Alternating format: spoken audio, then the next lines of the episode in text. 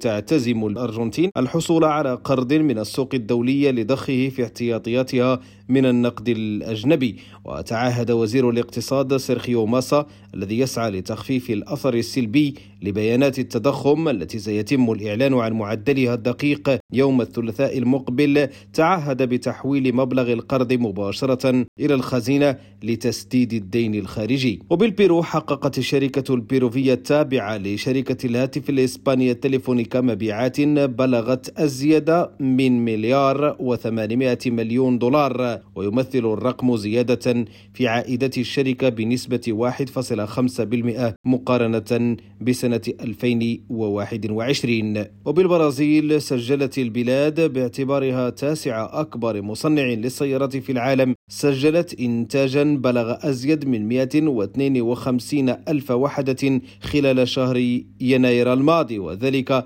بزيادة قدرها 5% عن نفس الشهر من سنة 2022 وفقا لاتحاد أرباب العمل في هذا القطاع.